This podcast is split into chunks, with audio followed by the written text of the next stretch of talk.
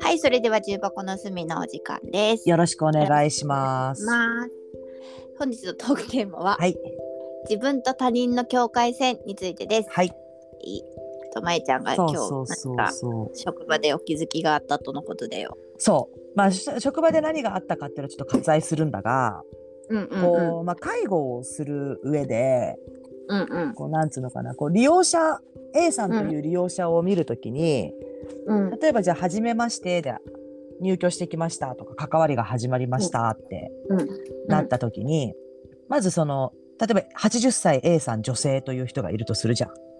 うん。そうすると、まず、80歳女性 A さんのうん。過去の80年間っていう生活史に目を向けるわけ。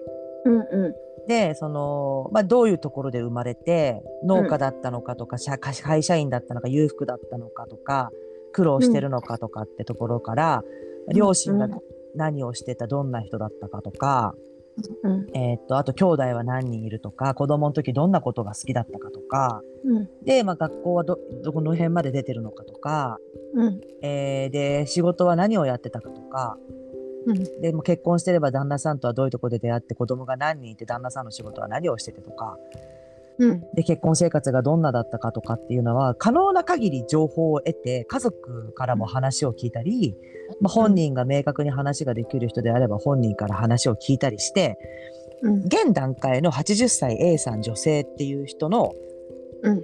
それまでの、うん。えー生活っていうものをまず、から、うんえっ、と、うん。だとして、あのそういう生活史を持ってるんだったら、こういうふうに考えたりするのかなとか、うん。こういうことが好きだったりするのかな、今でも好きなのかなとか、うん。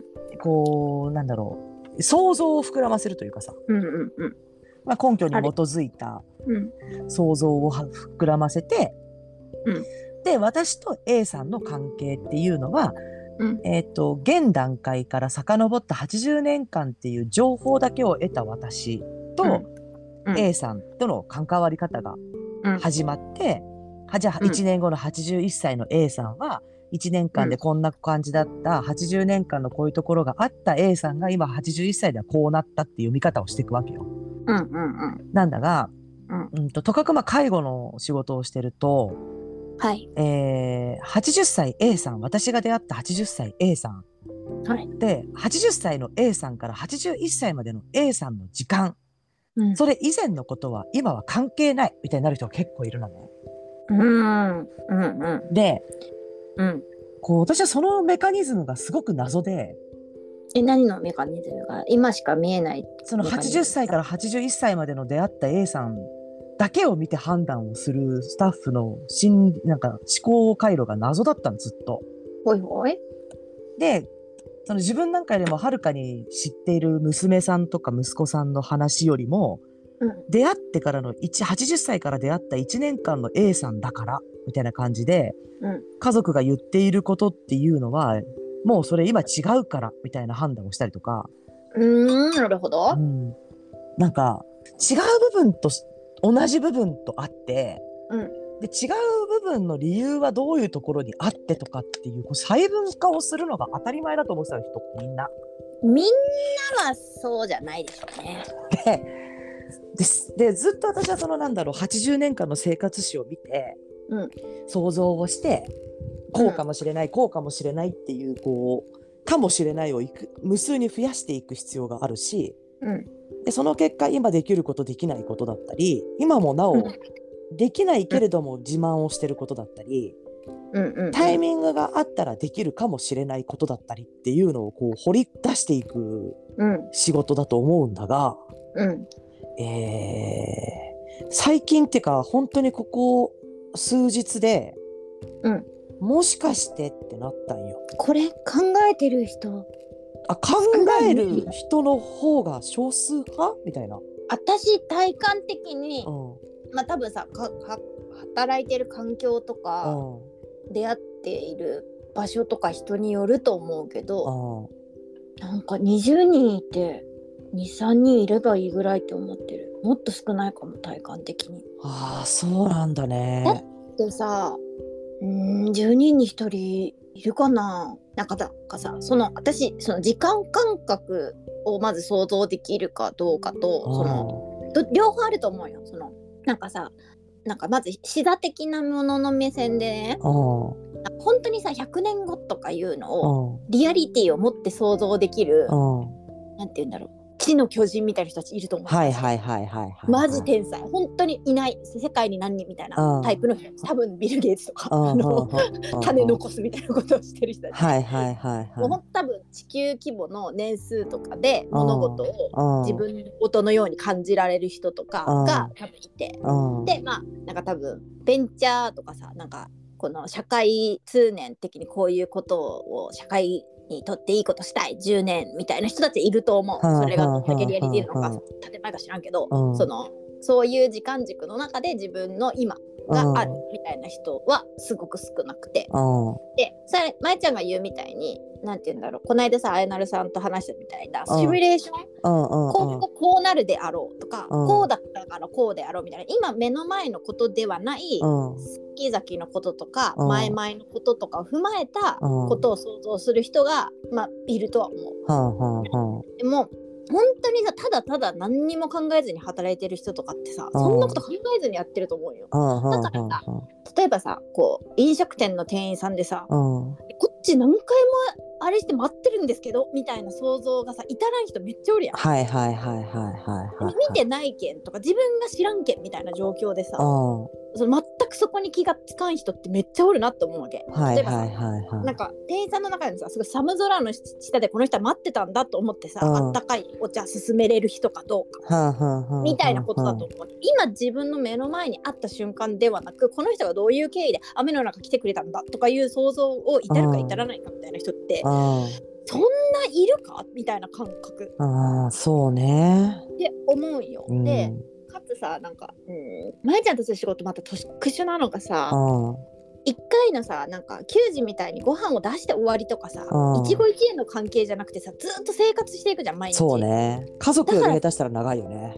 だからよりバイアスがか強くなってくると思うよ。だって私は毎日見ている。毎日会っている、うん生活を見ているといううん体感がその見えていなかったことをうん失念させうるんだと思うんだよな。だってそんなこと考えなくてもだって接してたら別に日々は過ごせるじゃん。全然過ごせる。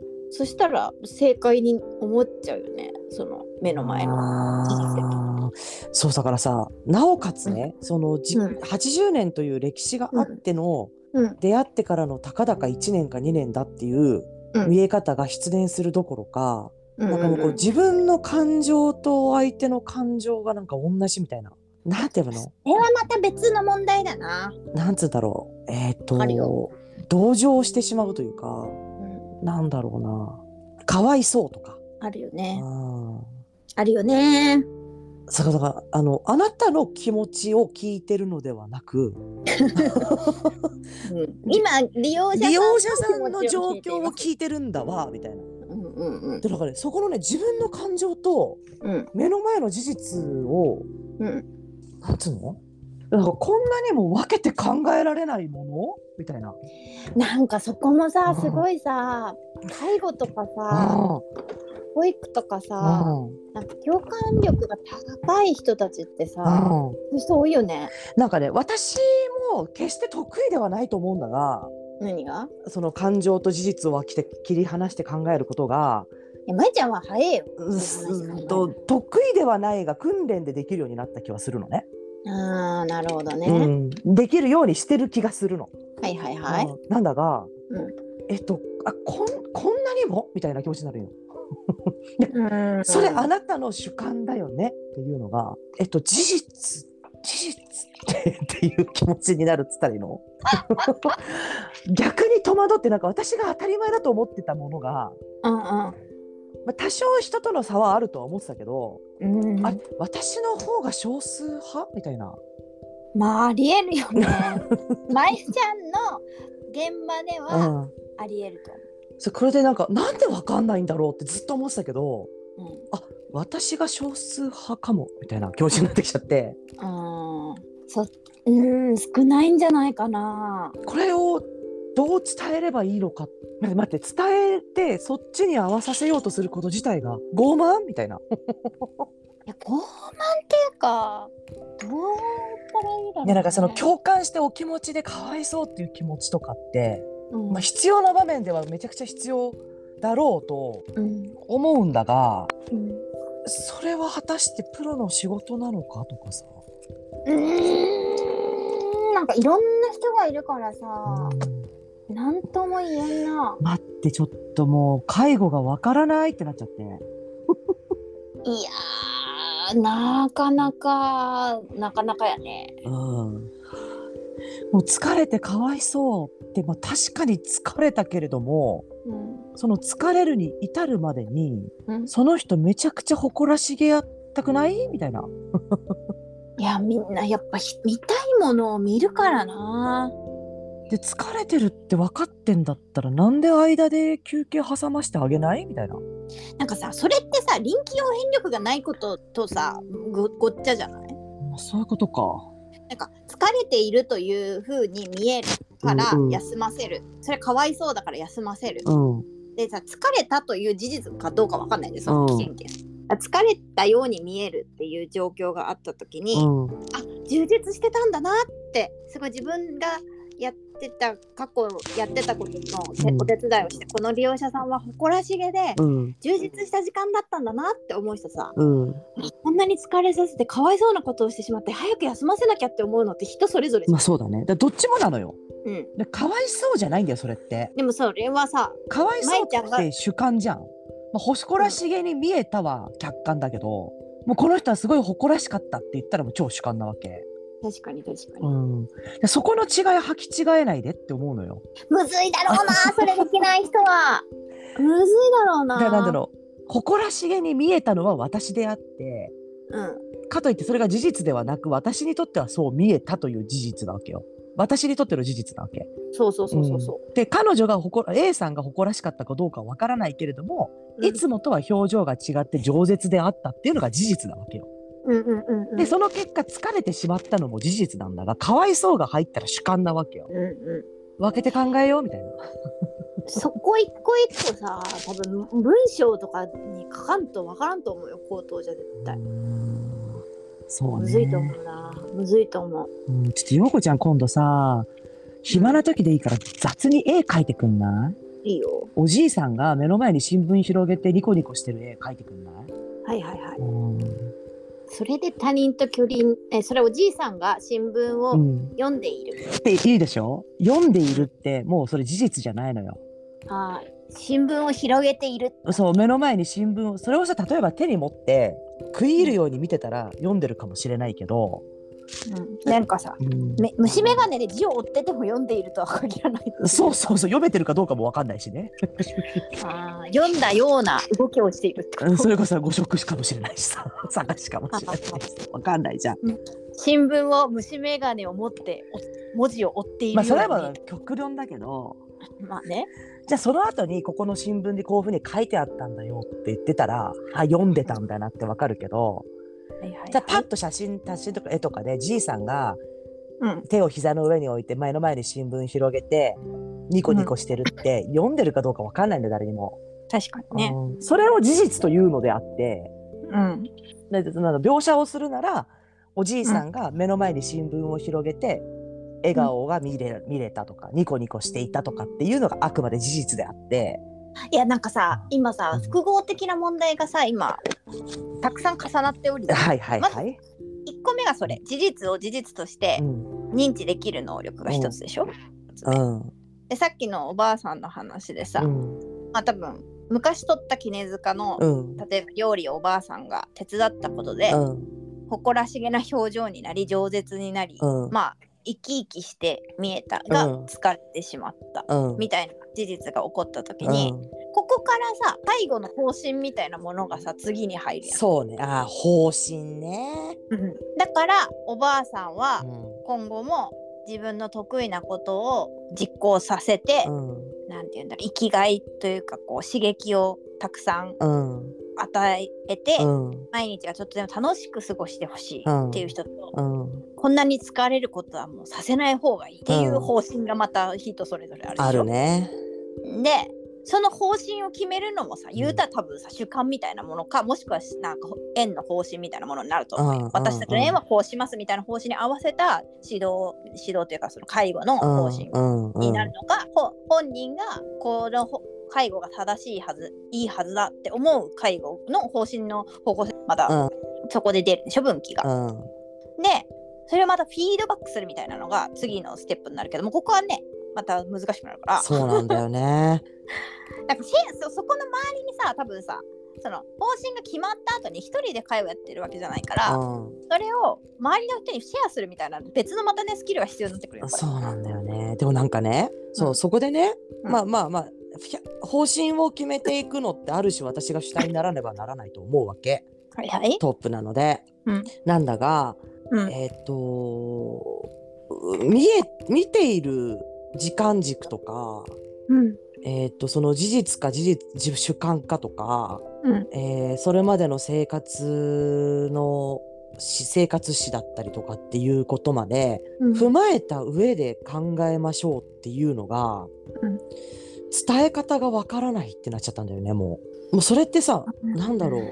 ね。あー視力が1.5か0.5かの違いみたいな。確かにね。話になってきちゃうじゃん。うん。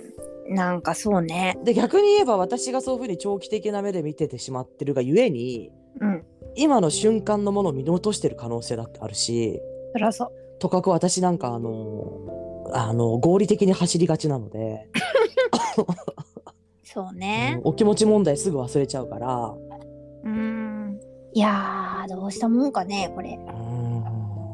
なんか全員が全員ねそのなんか長い時間をかけてうん。見るみたいなものうをん。やってないとは思わないし、うんやったことなくてもなんかいろんな人と話したりとか素養があれば、うん。私はやり方なんてできるようになるとよ。うん。無知ゆえにやったことがないゆえにやってない人と、うん。言われてもわからない人と多分いるとうんは思うから、伝えることはやめれないとは思うんだけど、うん。なん。て言うん。だろう理想はさどっちもできてどっちかを選ぶからだなはずや本当は。あー待ってかだから本人利用者 A さんにとって一番良さげなのは何かを探していくことだから。そうそうそれでさそのうん引き出しがさ目の前の今なおしかないっていうさうん。技しか出せんよりはさ分析してさあのこうこうこういう80年があったみたいなうん思考を見た上で今も Now も見た上で、うん。どっちの判断も合わせた上でやっ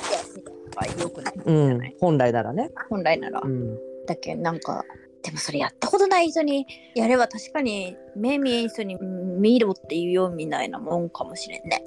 どうやって訓練をしていいのかもわからんし。うん。なんか不思議な気持ちになったんだよね。うーん私とかまえちゃんとかさ、うん。あまあ人間観察好きやしさ、うん。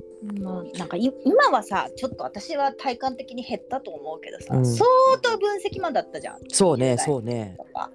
めちゃくちゃ分析マンだったじゃん。そうだね。私納得が私はできなかったから、うん。その人がこれまで生きてきたものの経緯をすごく知りたかったし、自分のうん腑に落ちるストーリー理解を私は多分従ってたとうん。思うが、うん。今はなんかそれやったところでわかんねえなっていう気持ちになりそうね。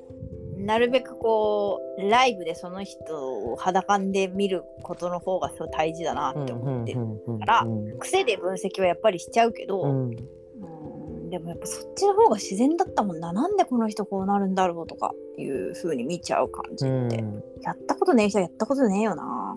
なんかさそれをした上で Now のその人を見ていくわけよ。そうそうそう。ね。えー、でもさこれえなんかさうん。専門学校とか、学校とかどう習うの？どうなったかな。バイステックとか？えそれは対応の仕方であって関係ないじゃん。関わり方だよね。関わり方のこちらの心持ちっていうかさ段階みたいな記録は事実を書きましょうとかは習った気がするな。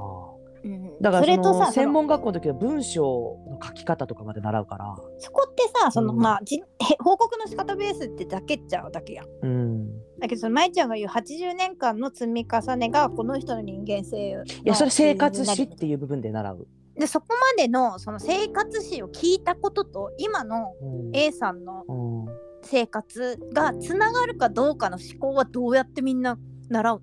えどういうこと？どういうこと？生活史っていうので習うってさそのなこの A さんが80年間こうこうこういうのを過ごしましたって多分家族に聞いてこういうふうにまとめましょうみたいなことをあってっていうよりは その A さんという人間の、えーうんと関わる上で、うん。えっと、パーソンセンタードケアっていうのがあるんだけど、うん。まあ、その個人を中心に置いたうん。周りに付随してくるものみたいな。うんでそれにはやっぱ生活史もあるし家族もあるし好きだったことだったりとか住まいだったりとか、全てのハードソフト両面の環境が関わってくるよっていうことはうん。習ってくるんだよね。でもさそのなそれはさ言ったらその人のうん。周りにどういう要素がさうん。あるかっていう登場人物が何で、うん。その小説でいうところのさあの登場人物がこれだけいます。うん、なんか設定がこれだけありますみたいまあな相関図的なね。ものじゃん、うん相関図がそこで書けたとしてよ、うん相関図が書けたとしてその人がどんな風なその日常の動きがそこの相関図と結びついてるかってここワンステップあるじゃん。うーんどうやって習ったかなすんなりいっちゃったからな。そうだろうね。私も多分すんなりいく。けど、うん多分そこが結びつかない人が結構多いってことなんだと思うよ。結びつくね。今日々さ例えばさめちゃくちゃ暴言を吐くおじいちゃんがいましたう。んでもう地方が始まる前のおじいちゃんはそんなことがありませんでした。うんけどその60年の中でその暴言を吐く何かがあるかもしれないって考えて相関図見直したりとかさうん生活歴見直したりして、うんあだからこういう暴言を吐くんだこういう時に起こりやすいんだみたいなことを分析したりそう仮説を立てることやんそれって。うん、そけどさそこのさその60年間のうぞうむぞうをう。うん。この暴言のところに紐づけるみたいな行動って別の思考やん。相関図書くこととは別の思考がいるじゃん、そこに一つ。うんうんうんうんうん例えばまえちゃんから聞いたさ、うん。その娘を捨てたみたいなおばあちゃんがさ、うん。すっごい娘に依存するみたいな話とかもさ、うんうんそれまでのこの娘を捨ててきたみたいなおばあちゃんのうん。人生があって、うん。でそこでこうこうこういうパーソナリティがあるからこそ、うん。こうこうこういう娘に依存し電話するみたいな機構に走るみたいなことを、うん。そこ紐づけるわけじゃんこれまでの過去。そうだね。の言動とそれを。うんうん。けどそんなことが紐づかなかったらてかねそこを想像する能力ってうん、あんまりないのかもって思スタッフさんが？う。そこに想像をするといううん。感覚にあんまり至らないのかもしれない。うん。多分至ってないんだよ私至ってる人少なかったなって思うもん周りそうだね。うん、だからだから多分私とかは鋭いって言われるのってそこだよ。ただの想像だもんそれ。鋭くはないもん私。うん。妄想の数をこなしてきただけって私そうだ、ね。うん、勘がいいんじゃないもん多分。シミュレーションの数が妄想の数として多かっただけって思そうなんだよね。うそれさ50年間60年間1回もやってこなかった人ができるようになるかとは思う。そうだね。でなんかさそのほらちょっとまあ話が違うんだが前さその認知をうん。するという意味で、うん。まああのえっとまあ、それは一環として、えっと、アンガーマネジメントの代わりにやったんだが、うん。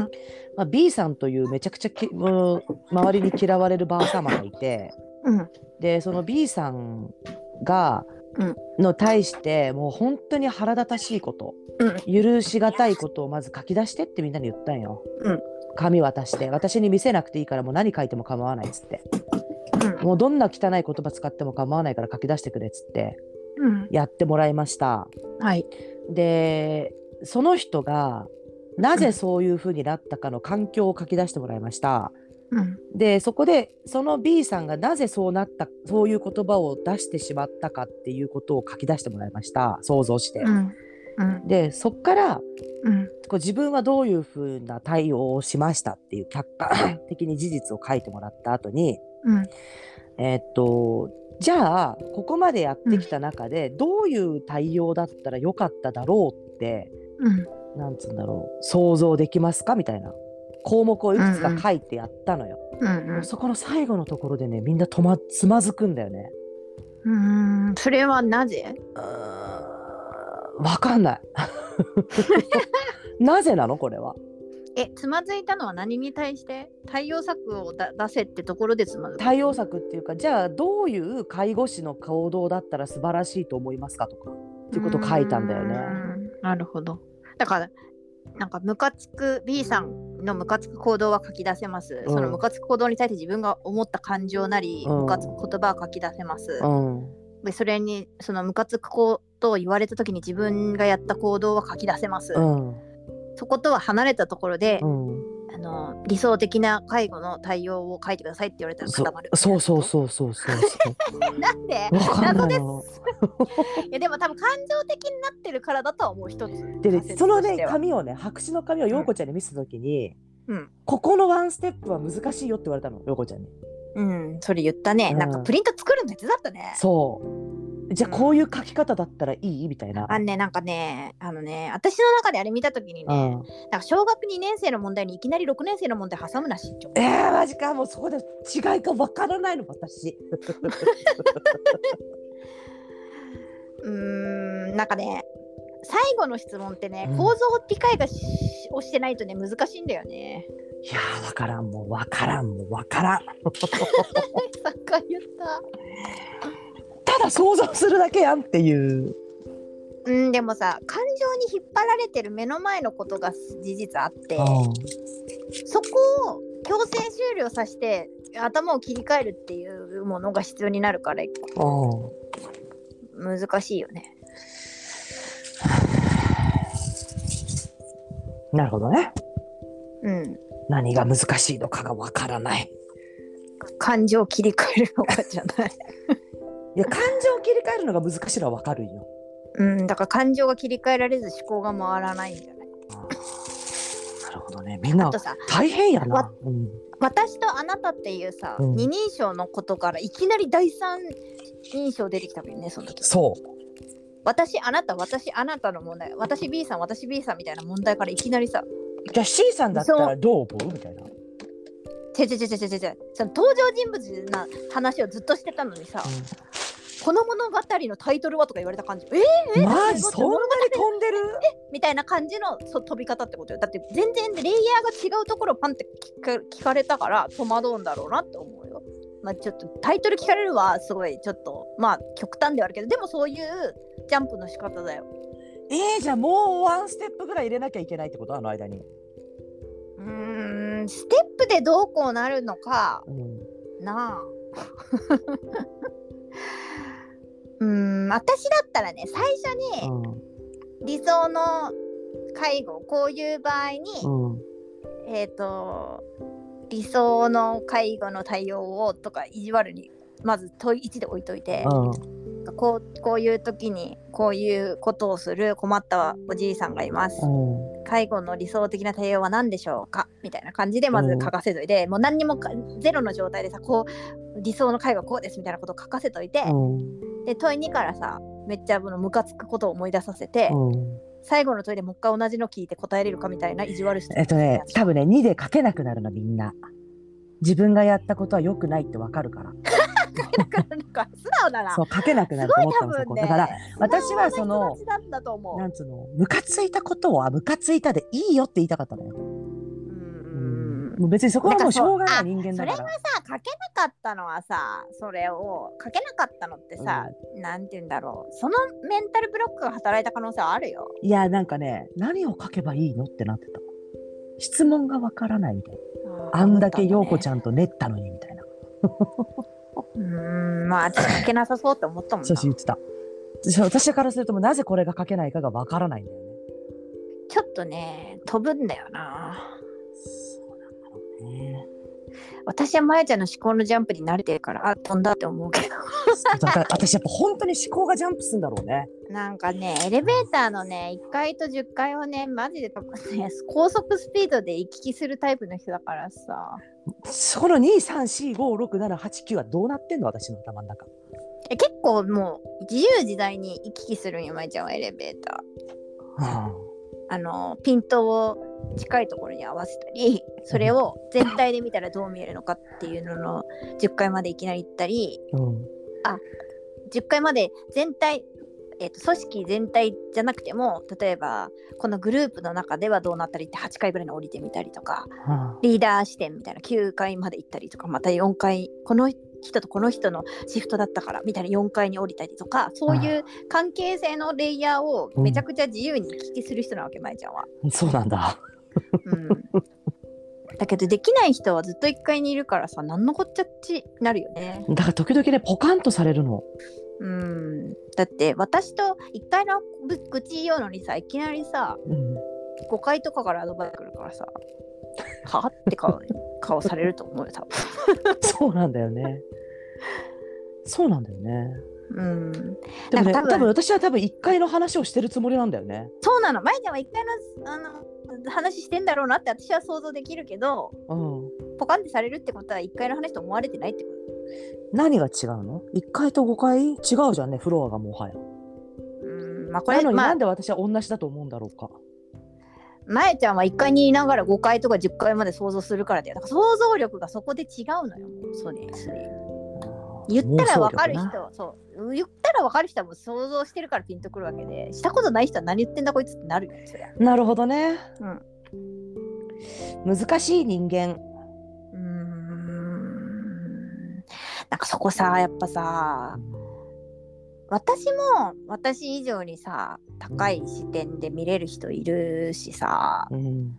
なんかそこのすり合わせ超むずいなって思うけどさうん。めっちゃ見れる人をさ先輩とかに持つとさご容赦いただきたいとは思うよねそうだ見ね。れないんでご容赦いただきたいと思うねそうだよね。あとなんかうん持ってる情報が違えやさ思考の幅が異なるのなんて当然なのでそうだしな。うん、すごく容赦いただきたくてどこその要点どこに行き着くための話かは前提条件を合わせる話をまずしていただきたいみたいな気持ちにはそうだ。ね。そうだね。そう ね。うんなんか愚痴とか言いたいだけやったらさもうなんか以前なんてそれ以前の問題じゃん。うん、そうはいはい、それは愚痴ねってなるけど愚痴を言いたい時だけのうん愚痴を言いたいだけの時のサインを見落としたくない。うーんまあ私は女子はおおむね基本的に愚痴を最初に聞いた方がもうあの構造の話とかに早く行き着くと思ってるから最初に愚痴を聞こう聞くようにしてる。じゃあもう全てにおいて最初に愚痴を聞けばいいのかな？なるほど、なるほど、つって。うーんそれでね 私の周りの女子は男目が多いから、うん。あの愚痴が5分ぐらいしたらもうんう次の話に切り替わる。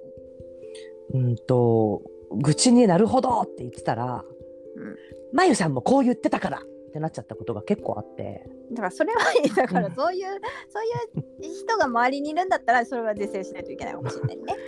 愚痴を聞けばいいものでもないのかっていうさ。いや本人がこれって愚痴って聞いてじゃあ愚痴聞くよって言うんであればいいんじゃない？自分が愚痴と理解してるのであれば。でもさ、すげえ真剣にまくし立ててる時、それ愚痴って聞いたら喧嘩売ってるよね。うーんなんか私はそういうそれ愚痴と聞かずにうん愚痴も言いたくなるよねみたいな理解者になる。はあはあであはあはあ愚痴言っちゃったみたいなもうあの洗脳する。愚痴じゃねえしとか言われたらどうしたらいい？え愚痴じゃなかった？みたいな。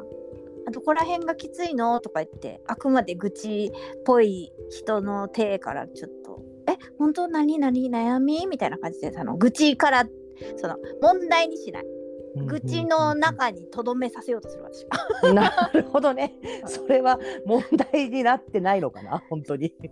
なんかさえっとさうーん本当に課題として取り組むべき問題になるかどうかはその後だと思ってる。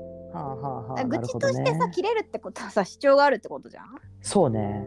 で主張、でもなんかな、主張もさ、うんこういうふうに言われてきつかったですみたいな主張の人とさ、うん、いや自分はこっちの方がいいと思ってるのに誰も分かってくれないの？みたいな主張とさ、両方お気持ち問題やん。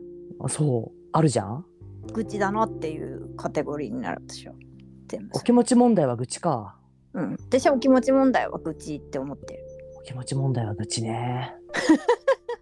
お気持ち問題。が終わってあの具体的意向になったら話をすればいいやと思ってる。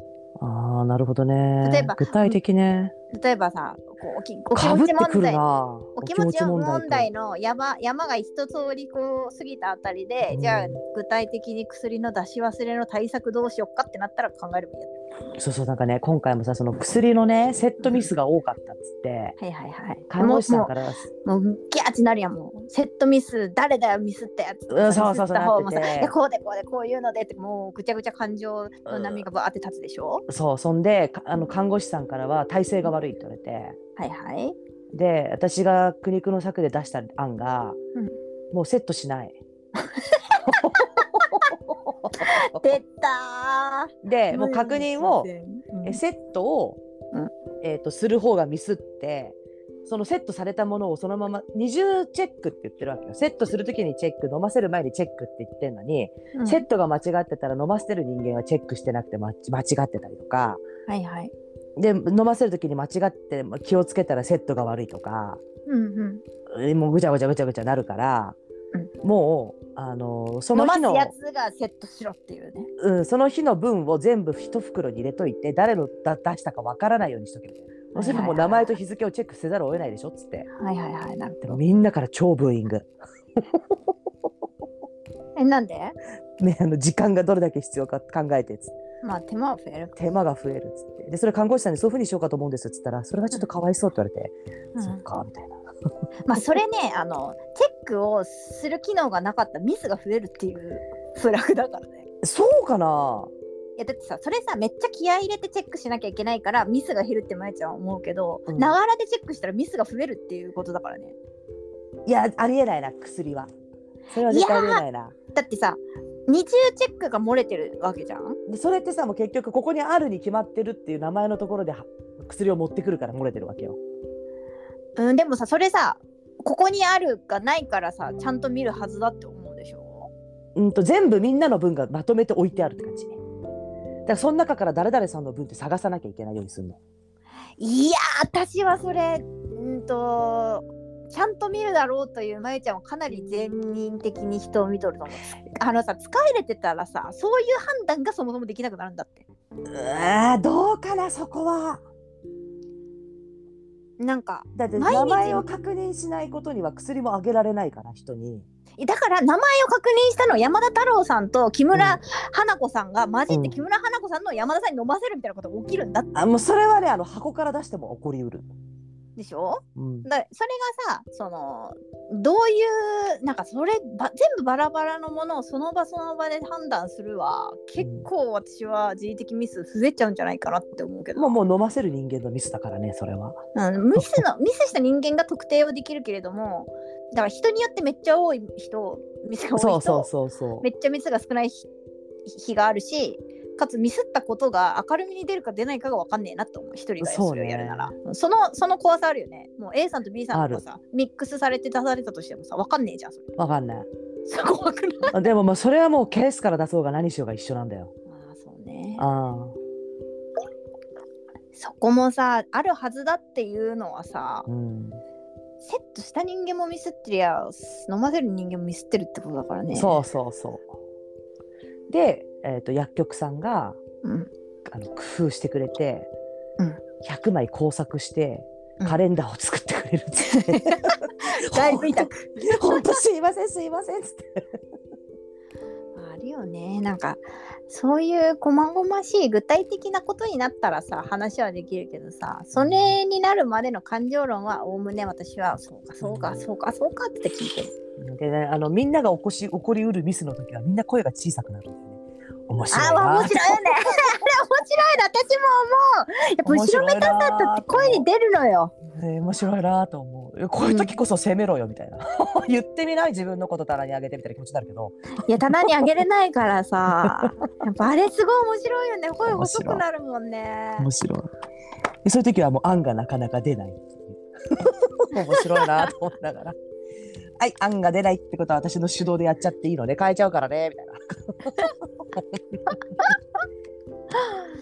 いやーむずいなむずいむずい。やっぱあとさ私そこら辺がさちょっといつもさ見落としするけどさうん。なんか保身みたいな視点でさものを判断する人結構いるけんさ、いるいるいる。いる。保身通かねうん。まあ、保身なんだけどでも自分の働きやすい環境にいないと気が済まないとか。そうそういるからさ私いつもなんでなんかそこにさまっとうな理屈があるんじゃないかっていつもさで私にその思考があんまりないけんさいつもさ、騙されるにあしまった。これこの人のこの人の理屈なだけだった。みたいなことあるけんさ、私はねあの自分のうん、働きやすい環境に持っていこうではなく、うん。人使いが荒いって言われるの。まいちゃんもでもそれはしてるからねまいちゃん自身。そうんう。しかもあの使う人間は固定されてるからさ。人選んで別にやってくれて文句なってないならいいんじゃない？うん、なんか農民一揆みたいなことにならなければそうそうそう。あのもう頼めないんだってっつって。あなたにしか頼めないんだってごめんっつって。でも女性のあなたにしか頼めない結構効果的よないやそうでもないか人によるなマジで誰々さんがいなかったら私何も進んでねえわとか。うんってこの間も言われて、させんっつって。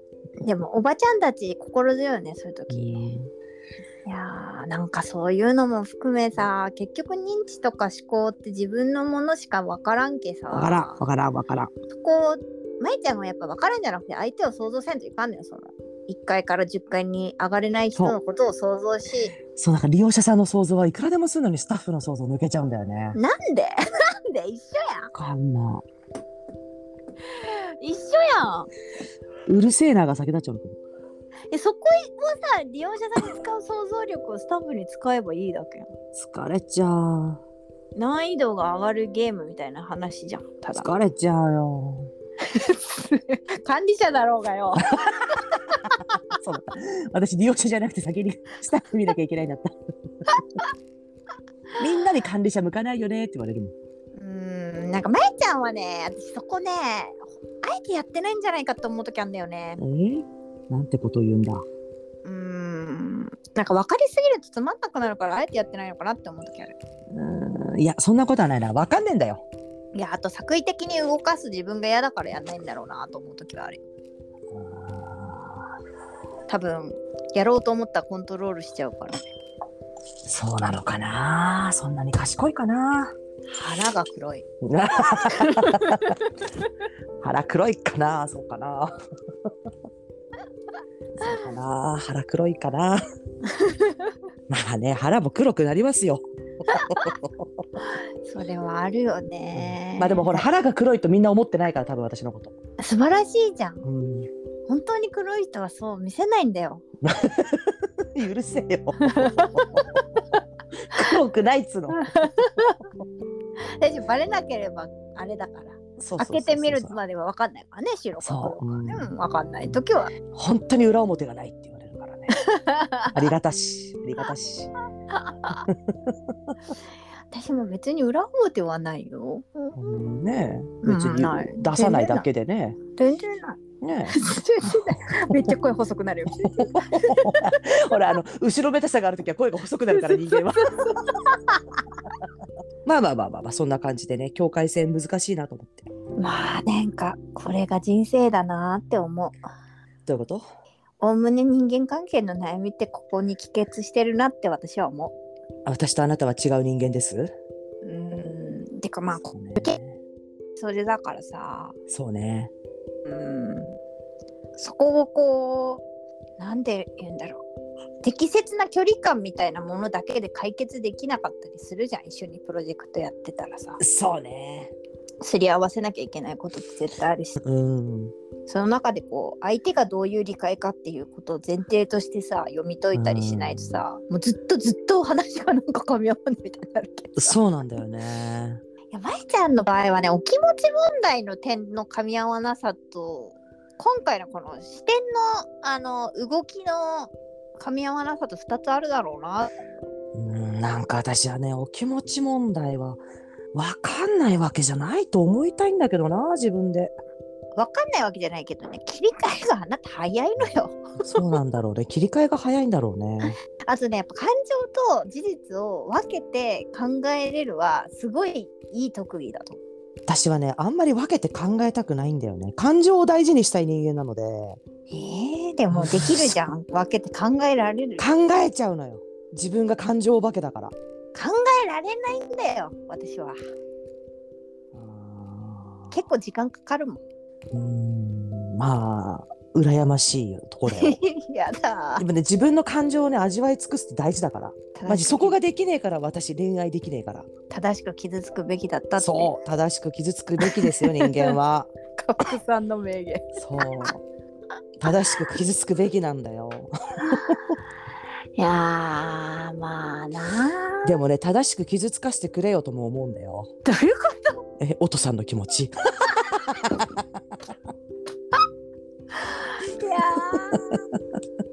あーなかなかな他人との距離感とか視点の違いって面白いけど難しいね。面白いね難しいね。うん。人は人って何にも気にならなくなるのも一つの成長なのかもしれんけど。でもさ無関心になることが果たして成長なのかとも思うんだよな。成長なのかな？老化かな？達観とも取れるしね。